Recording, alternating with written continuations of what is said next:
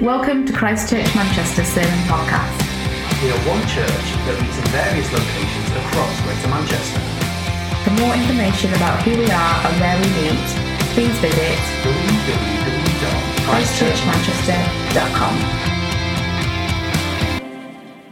www.christchurchmanchester.com. Who deserves to go to heaven when they die? You know, I think this is a question that a lot of people have debated at some point in their life, no matter their opinions on the afterlife. So picture the scene. It's a Sunday afternoon. It's a generic English village pub. People are sat around a table, pint in hand. Someone brings up the question of who should get into heaven and why. And so I think the first thing they do is they set the upper and lower limits. So yeah, Hitler, nah, definitely not, no. Mother Teresa, yeah, go on, definitely yes. And then they start to fill it out with other famous people in between, and it becomes a comparison game. So Nelson Mandela, yeah, let's go yes. And Kim Jong-il, no. Martin Luther King, yeah. Stalin, no. And then I think this can go even further. It can kind of get into non-humans as well. So dogs, yeah, we love dogs. Let's put dogs there. Spiders, no. And so then one of the weirder entries, I think, happened in 2016 with the death of this individual here. Does anyone know when it appears? Do you have the next one? Maybe. Ah, there we go. Does anyone know who this is? It is Harambe, great, yeah. So this is a Harambe, a gorilla who was shot and killed at the Cincinnati Zoo after a child fell into the enclosure. And so for a couple of days, there was debate as to whether it was the gorilla's fault for endangering the child or the parents for letting their child get into a position to fall into the enclosure. And so those on Harambe's side quickly started making many memes about the innocent Harambe being ushered straight into heaven after being taken too soon. There's some there, yeah. And, you know, you can still to this day buy a collectible action figure of an angelic Harambe sitting in heavenly clouds. You know, if you want to commemorate the loss of such a great figure taken before his time, there he is. There we are. And so The Good Place, which is a TV series from 2016, explored the question of who goes to the good place, which is heaven, or the bad place, which is hell. And I think that gives an interesting insight into how our culture views this question. And so I'm not going to say much about the show because despite its really terrible theology, I think it's actually quite a good show, which is best seen unspoiled. But I think it captures the common view in today's culture that people throughout their life earn points for good things and lose points for bad things. And as long as you come out in the green, you're in. And so how do we know if we're in the green? Well, we do it by looking at other people. You know, it's like, I may not be perfect, but I didn't have an affair like that guy over there, or I didn't murder anyone like them, and, you know, I gave to children in need that one time. You know, I could be better, but I'm definitely better than them. And so our passage today looks at the question of who is righteous before God. And so if you, like me, have grown up in church, you'll probably have heard this parable countless times before. And you might be thinking, yeah, I've heard this one before. You know, this is the time to get a bit of shut-eye while the kids are out and occupied. So I'm not promising anything new or any kind of deep insights into this parable. But what I'm going to encourage us to do today is, as we read this well-known passage, I think we should ask God to bring something new out of the familiar this morning. So please, let's turn to Luke chapter 18, verse 9 to 14. So if you've got your Bibles, let's open them up. If not, it should be on the screen behind me. There it is. So this is Luke 18, 9 to 14. So to some people who were confident of their own righteousness and looked down on everyone else, Jesus told this parable. Two men went up to the temple to pray, one a Pharisee and the other a tax collector. The Pharisee stood by himself and prayed, God, I thank you that I am not like other people, robbers, evildoers, adulterers, or even like this tax collector. I fast twice a week and give a tenth of all I get. But the tax collector stood at a distance. He would not even look up to heaven, but beat his breast and said, God, have mercy on me, a sinner. And I tell you that this man, rather than the other, went home justified before God. For all those who exalt themselves will be humbled, and those who humble themselves will be exalted. So let us pray together before we dive into God's word this morning. So, Father, you say in Isaiah that when your word goes out, it will not return empty, but will accomplish what you desire. And so I pray that you would speak to us now as we examine a somewhat familiar passage together, and that your spirit would prompt us and challenge us as we seek to be more like Christ. Amen. And so our passage opens with a description of Jesus' audience. So verse 9, to some who were confident of their own righteousness and looked down on everyone else, Jesus told this parable. And so Jesus is telling us this parable because he is surrounded by people who are confident that they were righteous, who thought they had a right standing before God, who looked down on everyone else. And these people believed they had a right standing before God based on who they were and their actions. They were self-righteous and were treating others differently due to this. And so this parable, it's centered on a contrast between two men at opposite ends of a social and religious scale. We've got a Pharisee and a tax collector. And to a first-century audience, these two characters would immediately bring a whole host of ideas, feelings, stereotypes to mind that we can miss as 21st-century folks. And if you're like me, you probably don't run into that many Pharisees or tax collectors in everyday life. So I think we can miss the context of who these characters are. And so to give us kind of an idea, we might have a similar response if someone said, have you met this CEO of an oil company? So what immediately would come to mind if I said CEO of an oil company? I don't know for you, but for me, it's probably rich, fancy clothes, probably cares more about the money than the environment, potentially happy to exploit poor people in other poor countries. So just how we can kind of get that potentially stereotypical grasp of someone's life, morality, and ethics based on the job description alone, so too do the first century Jews in the audience with these two characters. So they know the reputation of tax collectors and Pharisees. They can immediately picture that specific lifestyle and way of living of these men from just the job description. And so let us dive into each of these characters and their prayers, and let's see what we can learn from them. So firstly, let's look at the Pharisee. So verse 11. The Pharisee stood by himself and prayed, God, I thank you that I am not like other people, robbers, evildoers, adulterers, or even like this tax collector. I fast twice a week and give a tenth of all I get. So I think one issue we can have when we talk about Pharisees is how they're portrayed in Christian circles. And so I think if this was a pantomime and the Pharisee walked on stage, what are we going to do? Boo, yeah, exactly, we're going to boo. But for those of us who are familiar with the New Testament know that the Pharisees generally stand in opposition to Jesus. And so they're not generally portrayed favorably. But this is not how your first century Jewish audience is going to have seen them. So Pharisees, they're the religious leaders. They're powerful, wealthy, deeply respected by the community. And these are the people who are the ultimate Bible nerds of the time. They're striving after God. And so the Pharisees, they arose after the exile of Israel in around kind of the 500s BC. So imagine you're a Jew. You've seen your homeland destroyed, your people expelled from the land, and you finally make it back all these years later. You're steeped in the Torah, and so you know the promises from God about how he will bless his people when they're obedient to him, but also how he will punish his people when they're disobedient, how he will drive them from the promised land.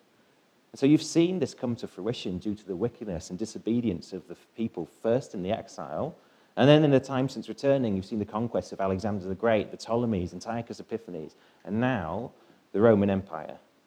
So how can we get the nation to be free and to follow God's law again? Well, the solution is obvious because you know your Torah. God will bless his people when they're obedient to his laws. And so it's your duty as the religious leader to make sure everyone is obeying those laws. And just to be extra sure that everyone is pleasing God, so that destruction of the past doesn't happen again, we're just going to add in just a couple of extra additional rules and laws just to make sure we're extra sure. And when we do this, God must surely bless us. The shackles of the oppressors can be thrown off, and we're going to be a free nation again.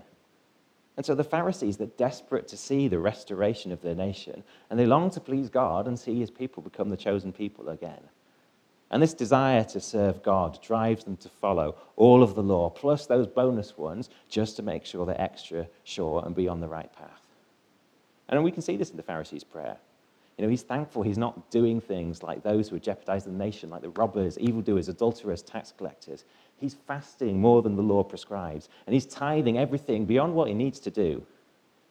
And so there's the Pharisee at one end of the social and religious scale. This guy appears to be the best. He is the religious megastar.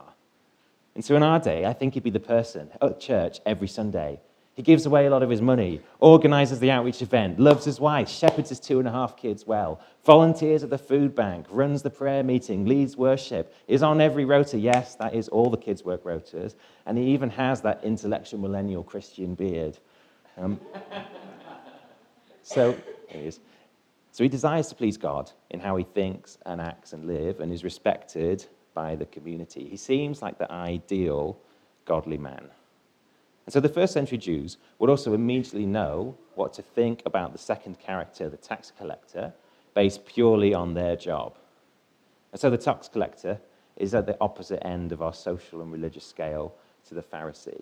They're despised, looked down upon, shunned by society. We can see this in Matthew 8. So Jesus attends a party run by Matthew, a tax collector, and at the party are, verse 8 tells you, many tax collectors and sinners. So who can the tax collector get to come to his party but only other members of the despised class? So other tax collectors and those who seemingly don't care about the standing, their standing with God, like a good Jewish member of society would, the other sinners. So I don't think most people actively enjoy paying tax. It's not like we get a letter from HMRC and like, ooh, HMRC, woo, filled with delight. Surely tax collectors, they can't be that bad, can they? I mean, I know some people have worked for HMRC, and I wouldn't personally put them in the scum of the earth category. So why are they so despised by the first century Jewish audience? Well, at the time of the Gospels, the land of Israel was ruled by the Roman Empire. So after the Jews returned to the Promised Land after the exile, they were ruled by various different empires. They had a brief stint of independence after the Maccabean Revolt, but the Romans are the latest conquerors. And so these Jewish people, they longed for the return to independence, the restoration of the Davidic line of kings. Groups like the Zealots were looking to throw off the shackles of the empire. And as part of the Roman Empire, the people of Judea were taxed. And this was done by tax collectors, citizens of Judea, who worked with the empire to collect the taxes from their fellow countrymen. And the way they made the money was collecting the taxes and just charging that a little bit extra, and then they get to keep the difference. And this made some of them very wealthy. You know, a prominent example comes in the next chapter, Luke 19, where we get to meet Zacchaeus. And so the tax collectors were getting wealthy by colluding with the occupying forces and then exploiting their fellow citizens. And so a common comparison used for the tax collectors of the time were the mayors of occupied towns in Nazi-controlled France, who worked with the occupying Nazis to get rich at the expense of their fellow citizens.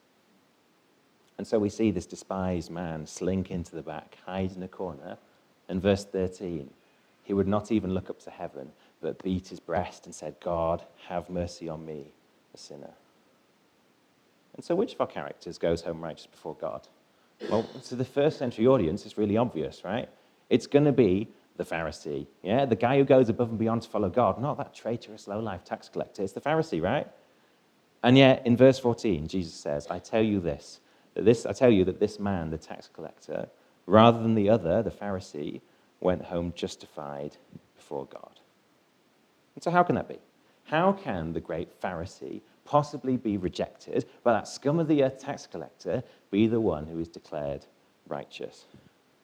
And so I think most people would agree that the Pharisee is doing good stuff. He's not robbing, that's a good thing. Not doing evil, good thing. Not committing adultery, good thing. Fasting, being generous, good things. And it'd be amazing if everyone in church was as dedicated and scripture-loving as the Pharisee.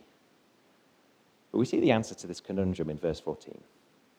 For all those who exalt themselves will be humbled, and those who humble themselves will be exalted. So the Pharisee's problem is not his actions, but the condition of his heart.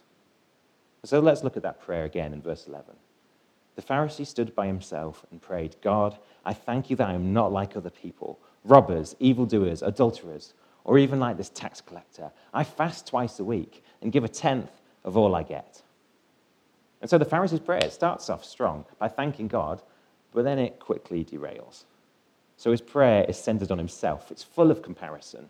You know, he thanks God that he's not like those terrible people he knows, robbers, evildoers, adulterers, tax collectors. He thanks God for his moral superiority. And this is followed by the claiming all he has done to honor God through his actions. You know, extra fasting, extra giving. He thanks God that he has done more than most to please God. His superiority demonstrated by his works. So he's exalting himself. You know, be proud of me, God. Look at all the great things I've done. So the Pharisee's problem is he thinks he's righteous. He thinks he's in that right standing before God because he looks around at others and sees how great he is doing in comparison. And so his big problem is what C.S. Lewis calls the great sin in his book, Mere Christianity, which is pride. So pride is self-exaltation, where you think more highly of yourself than you should. Pride is about an obsession with yourself. It's to the detriment of those around you. It's that misplaced sense of self-worth. And we're all probably familiar with proud people. You know, you could probably picture someone you think of proud right now. Maybe it's the arrogant manager, that kid at school with the overinflated ego, that self-entitled customer who ruins your day. And God, through the personification of wisdom, says this in Proverbs 8:13. To fear the Lord is to hate evil. I hate pride and arrogance, evil behavior, and perverse speech. And so God hates pride. He absolutely abhors it. And why? Well, it's because pride is subtle and destructive. Pride leads to the breakdown of relationships. So when we see ourselves as better than others, it can lead to their mistreatment and malignance. It can be a gateway to all sorts of other sins.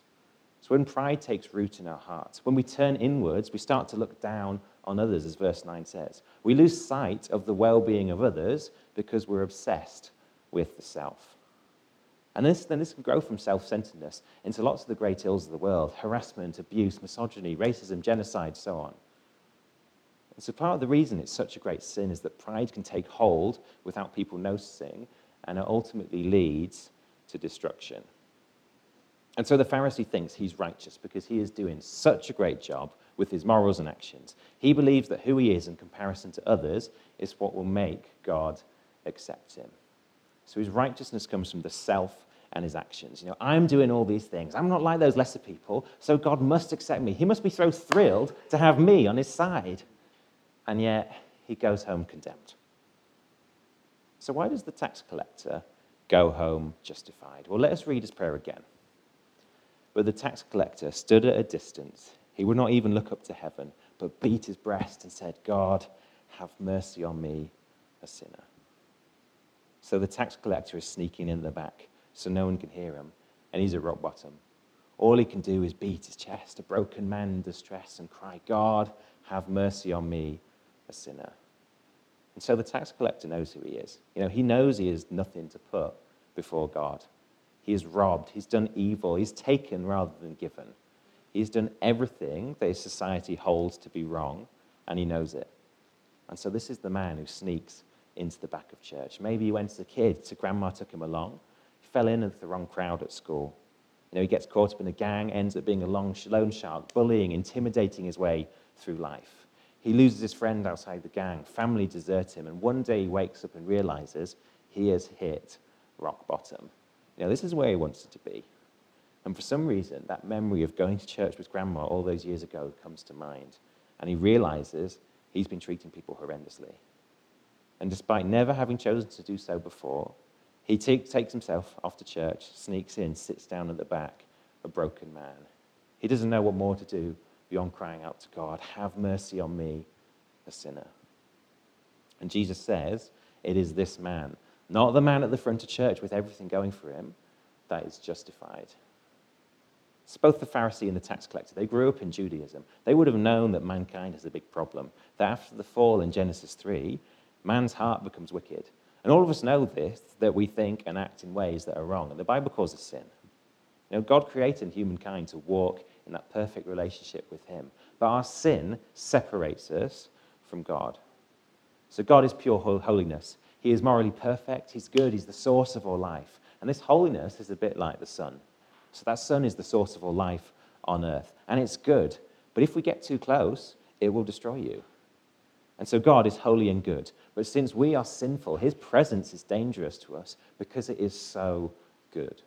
And we as sinful creatures, we cannot approach the majesty of God due to our sin. We are unrighteous. And so God gives the law through Moses to be a guardian for the Israelites. But it was never supposed to be the solution. You know, the priests had to continually offer their sacrifices to God to cover over their sin. It did not prevent that. It did not have that permanent solution. And Moses knew this when the law was given. So we see in Deuteronomy 29 and 30, Moses tells the Israelites that they will fail to keep the law. The only solution to sin is for God to act and once and for all deal with the problem of the heart. And so we see Moses in Deuteronomy 30 says this, after telling the Israelites they're going to fail to keep the law. The Lord your God will circumcise your hearts and the hearts of your descendants so that you may love him with all your heart and with all your soul and live. And you know, we also see this expressed in the prophets. Ezekiel 36 says, I will give you a new heart and put a new spirit in you. I will remove from you the heart of stone and give you a heart of flesh. I will put my spirit in you and move you to follow my decrees and be careful to keep my laws. And so God promises that in the future, he will once and for all deal with the problem of the heart. And only when God deals with the heart can mankind become righteous and once again return to his presence. And so our best thoughts and words and deeds, they're never going to be enough to make us righteous.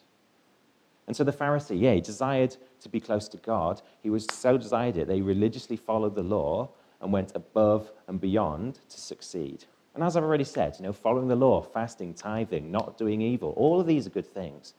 But the Pharisee sees this as good enough. His standard for getting right with God is the people around him. He can see he's doing better than those around him, so he must be first in line to enter the throne room of God. He's forgetting that all of us have sinned and fallen short of the glory of God, that no matter the good that he's doing, he will need to keep going to the temple again and again and again to atone for his sins. Nothing he can do will make him righteous before God. And so the Pharisee is looking to himself for righteousness. He's exalting himself before God, disregarding the role of God that God has to play in making him righteous, ignoring the work of God in his life, and that is prideful. God hates pride because it is taking the glory that belongs to him and giving it to ourselves. And so let's contrast that with the tax collector. He comes to God with nothing to give and throws himself on the mercy of God. He knows there is nothing he can do to be right with God, and so humbles himself before him, praying for God to be merciful towards him. Psalm 51 says, "You do not delight in my sacrifice, or I would bring it. You do not pleasure in burnt offerings. My sacrifice, O God, is a broken spirit, a broken and contrite heart you, God, will not despise." So, even in the times of the Old Testament, God was not primarily looking for that checkbox ticking off the law, but a heart that was humble enough to acknowledge that nothing you could do could solve the problem of the heart. And from out of the place of humility would come a person who relies on God's mercy, leading to an obedient following of God. And so what are we to take from this parable? It can be easy to read this and think, well, I'm not like the Pharisee, I'm a good Christian. I know that we're saved by grace alone, faith alone, not by my actions. I know that I need the grace of Jesus to be righteous. I don't judge other people like the Pharisee did. Thank you, God, that I come to you in humility and is not pride. God, I thank you that I am not like the Pharisee. And just like that, we have become the Pharisee. And so Jesus told these parables to challenge the hearers, and that includes us today. And so it can be really easy to fall into that pride and comparison without noticing it, because our culture is saturated in justification by comparison. I'm a teacher, and I have days when the bell goes at the end of the day, and I just sit down and think, oh, that was an absolute disaster, and just end up feeling really down. But then along comes a trainee teacher, first day on the job. That mix of overconfidence and sheer terror at being in front of teenagers, no sense of pace in a lesson. They don't know how to deal with poor behavior or how to break down any kind of complicated physics to an appropriate level. And what they do is just have an absolute train wreck of a lesson. And then suddenly, I start to feel a lot better about myself because I see how poor they are compared to me. I've used comparison to get an idea of how I'm doing, And it's not just limited to work, How do you know how good you are on your sports team? How do you know how your child's doing in learning those important life skills? How do you know if you're hopelessly addicted to trashy Netflix shows? How do you know if you're succeeding in life? Well, what we do is we look around and compare ourselves to others. And, that's not always perfect, but it can be helpful, and it's something we do all the time. But when it comes to righteousness, how God sees us, Jesus goes against this entrenched wisdom of the world. This idea that those who exalt themselves will be humbled, and those who humble themselves will be exalted, it's extremely countercultural. If you went on the streets and asked people who was righteous in this story, I suspect that most people would probably say, Pharisee, good works, not that evil, traitorous tax collector. If you ask people what makes you righteous today, I think you get many different answers, like, who did they vote for? What's their opinion on this topical conflict? How are their kids doing in school? What flags are in their Twitter bio? Are there pronouns in their email signature? Are they boycotting this product because it's made by literal Nazis? Have they pulled the kids from school because they're full of indoctrination by the woke mob? All these things, what are they doing to make them righteous? I know I'm righteous by looking at other people, putting myself on that Mother Teresa to hit the scale. I may not be the best, but I'm way better than all these other people. And that way of thinking is so common, but is not the way of Christ. This way of thinking, this comparison game, it's so easy to fall into. And I believe it's one of Satan's best snares to keep us away from that full relationship with God. You know, he takes the good things we strive to do, he turns it against us by getting us to look inwards. You know, I think we can see this in other religions that claim to be the path to God. You know, a lot of them have no assurance of salvation. And so holiness becomes this race to outcompete your fellow man and tick all the boxes. You know, I know I'm righteous because I pray this many times a day. I fasted for ages. I went on this pilgrimage. I give away all my money. I meditate for hours and hours of time to reach nirvana. I went on my mission to this poor country. I converted all those people. You know, I stand on the street corners with my flyers every weekend. Look how good I am doing. Again, a lot of these things are good things that Christians, yes, should be doing as well. But the heart behind a lot of them, it shows that, you know, others are just trying to be as pious as they can be. It becomes about exalting the self above others. You know, there are some parts of the Islamic world where devoted Muslims will strive to develop a mark on their forehead called a zabiba, and it's to show others that they prostrated in prayer so much that their forehead has developed a callus on it from all the praying they're doing. Okay, it's all about, look how pious I am. And so this comparison game, it saturates humanity, especially when it comes to a person's righteousness. But Jesus calls it out for what it is. It's a path that leads to condemnation and destruction. And nothing we can do can help us to get into that throne room of God. Being better than other people does not solve the problem of the heart that separates us from God's presence. You know, I know I've definitely done this in the past. You know, when I first arrived at university, it was quite easy to look around at other people my age who claimed to follow Jesus and notice how they were different to me. You know, oh, that guy over there, he was saying he got drunk at the weekend. You know, oh, she just used some slightly salty language. I would not use that, you know. And then suddenly you get this smug sense of superiority and you just like silent prayer times, like, thank you, I'm more holy than this guy over here. And then we hit that problem. A comparison leading to an elevation of the self has happened. And now we've got to be nuanced here. You know, being concerned about the life of someone who claims to follow Christ, it's a good thing to do. You know, we should pray for all of us that we become more and more like Jesus. But ultimately, salvation is not the same as sanctification. All of us are becoming more and more like Christ by the work of the Spirit, day by day in our lives. That's what we call sanctification. And we're all at different stages. You know, the problem comes when we judge people's salvation status by their sanctification. You know, this tax collector was a terrible person who had done terrible things, and yet he was deemed righteous by throwing himself on the mercy of God. So in the church I went to when I was growing up, some members of the church were doing mission-style work with poor and homeless people in Halifax, and some of them became Christians, and they were encouraged to find a church, and some of them came to my church. Now, my church growing up was a very middle-class Anglican church, which was quite different from the working-class ex-homeless people that decided to visit. And so I know, to my shame, how, as a teenager, I know how I reacted when I saw them.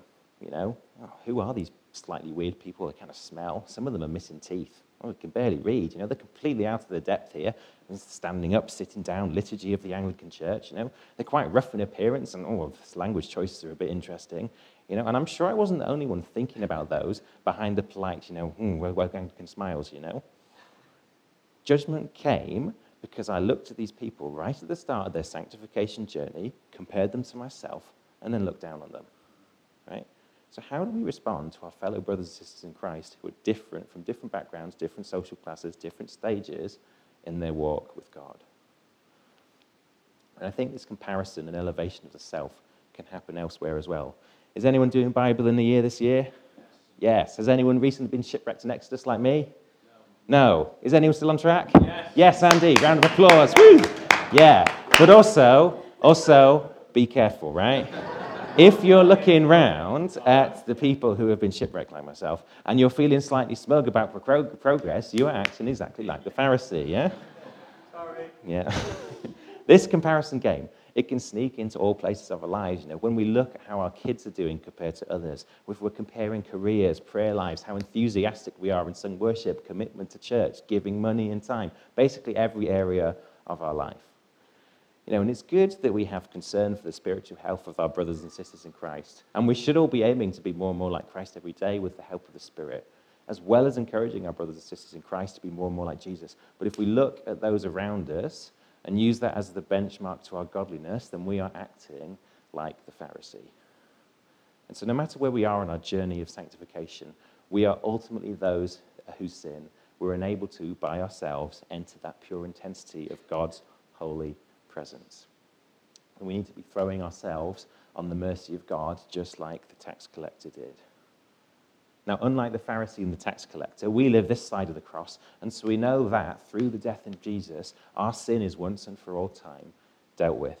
By going to the cross, the perfect sacrifice, the perfect sinless Jesus took upon himself the wrath of God against sin, purchasing our redemption, clothing us in righteousness, so now we can boldly approach that throne of God, free from condemnation and shame. You know, as Paul says in 2 Corinthians 5:21, God made him who had no sin to be sin for us, so that in him we might become the righteousness of God. So when we compare ourselves with others and use that as a measure of our righteousness, we disregard Jesus' saving action on the cross.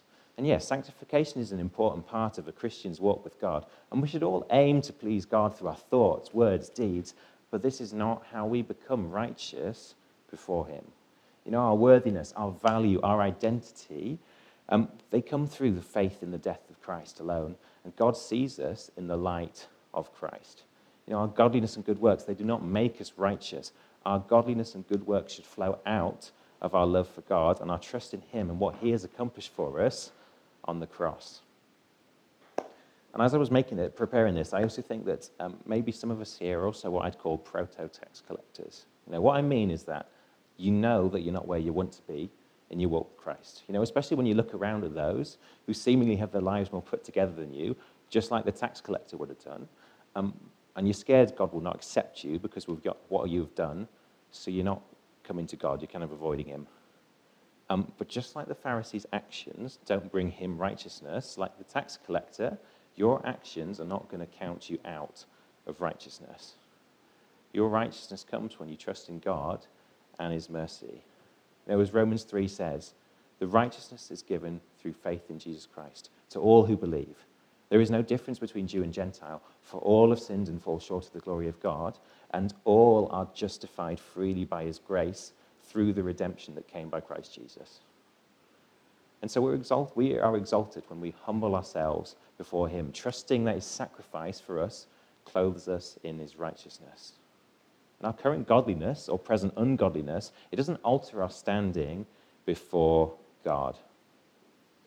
So you may have noticed the series is supposed to be about prayer, and I've basically not really mentioned it. Sorry, Andy, for not sticking to the plan.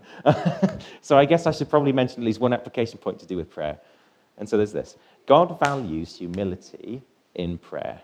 You know, we should be coming to God in prayer, asking for him to move, but not demanding it due to all of our great actions. That would be like the Pharisee. We need to humbly ask him to move, acknowledging and confessing our sin before him, relying on his mercy to deal with our sin, then boldly requesting him to see him move, trusting that our identity is secure and rooted in Christ, trusting that God is our good and gracious Father who gives good gifts to his children, all coming out of that place of praise for who he is and what he has done for us.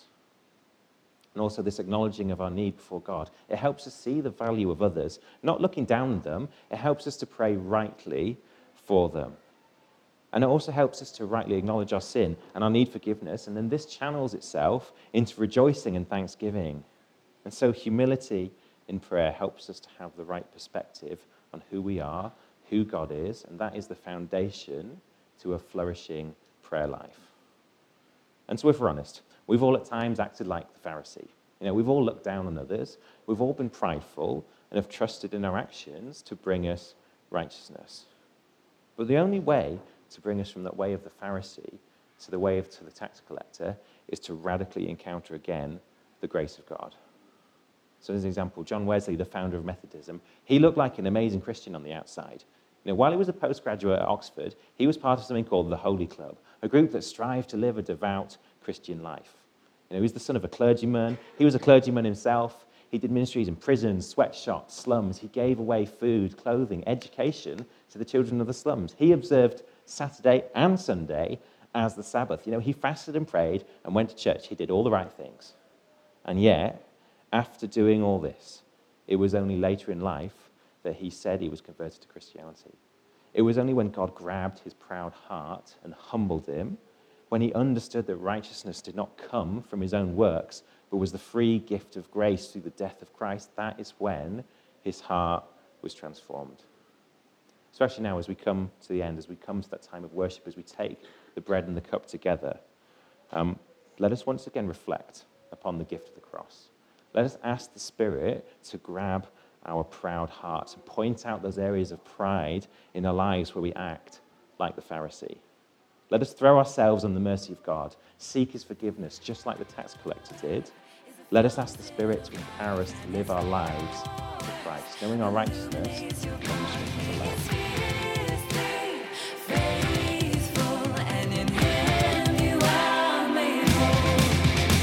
Thanks for listening. Christchurch Manchester is one church that meets in various locations across Greater Manchester. To explore this sermon or learn more about our church, please navigate to the links provided in this podcast description. From there, you can connect with us on social media. And you're welcome to check out the music links featured in this episode from our very own musicians. You can also discover current events and information about where we meet on Sundays and various groups or community projects that you can join in with.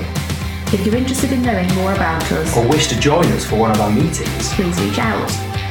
Simply drop us an email at hello@ccm.org.uk. We look forward to connecting with you.